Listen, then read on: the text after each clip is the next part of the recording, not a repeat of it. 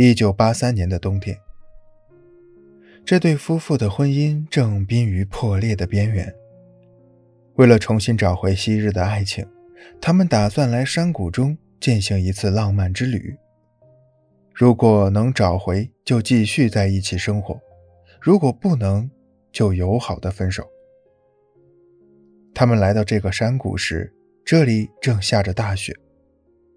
他们支起了帐篷，静静地欣赏着满天飞舞的大雪。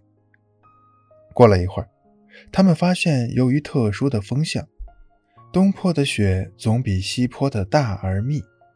不一会儿，雪松上就落了厚厚的一层雪。他们观察着眼前的一切，发现了一种奇妙的现象：当雪积到一定的程度，雪松那富有弹性的枝丫就会向下弯曲，直到雪从枝上滑落。这样反复的积，反复的弯，反复的落，雪松完好无损。但其他的树，如那些榻树，因为没有弯的本领，树枝就被压断了。西坡由于雪小，有些树挺了过来，因此西坡除了雪松外，还有踏、柏和女贞等树。帐篷中的妻子恍然大悟，高兴地对丈夫说：“东坡肯定也长过杂树，只是不会弯曲，才被大雪摧毁了。”丈夫点头称是。就在那时，两人像突然明白了什么似的，相互紧紧地拥抱在一起。丈夫兴奋地说：“我们揭开了一个谜，对于外界的压力要尽可能的去承受，在承受不了的时候，就要学会弯曲一下，像雪松一样让一步，这样就不会被压垮。”雪松之所以能够独自生长在东坡，就是因为它在承受不了大雪的重压时懂得弯曲，而其他树木只能生长在西坡。一方面是因为西坡比东坡的雪小，另一方面是因为他们没有掌握弯曲的本领。故事中的雪松给了那对夫妇很好的启示，让他们懂得要适时的做出让步。因为只有这样，彼此才能相处得更好，家庭才能幸福美满。这个故事给那对夫妇带来了启示，而且也给我们推销员带来了启示。作为一名推销员，也要像雪松那样，不管是面对客户，还是在面对各种各样的困难时，都要掌握能屈能伸的本领。从古至今，大凡能成大事的人，一定是刚柔相济、能屈能伸的大丈夫。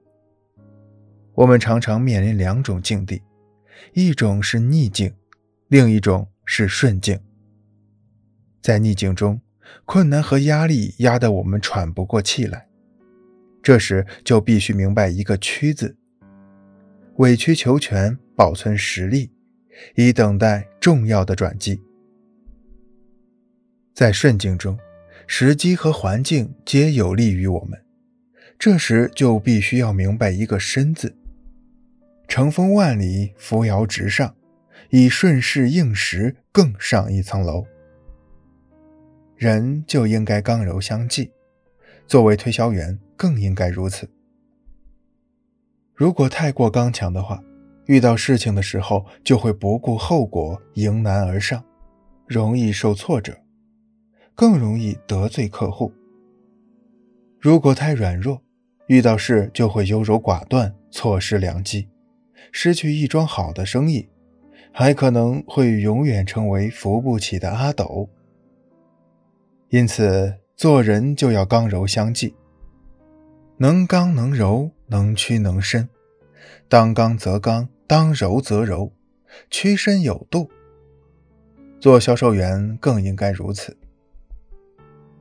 大丈夫能屈能伸，退一步已进十步，能屈能伸办好事。任何一件事，如果一味的强调好的一面，一味的坚持，那么结果很可能适得其反。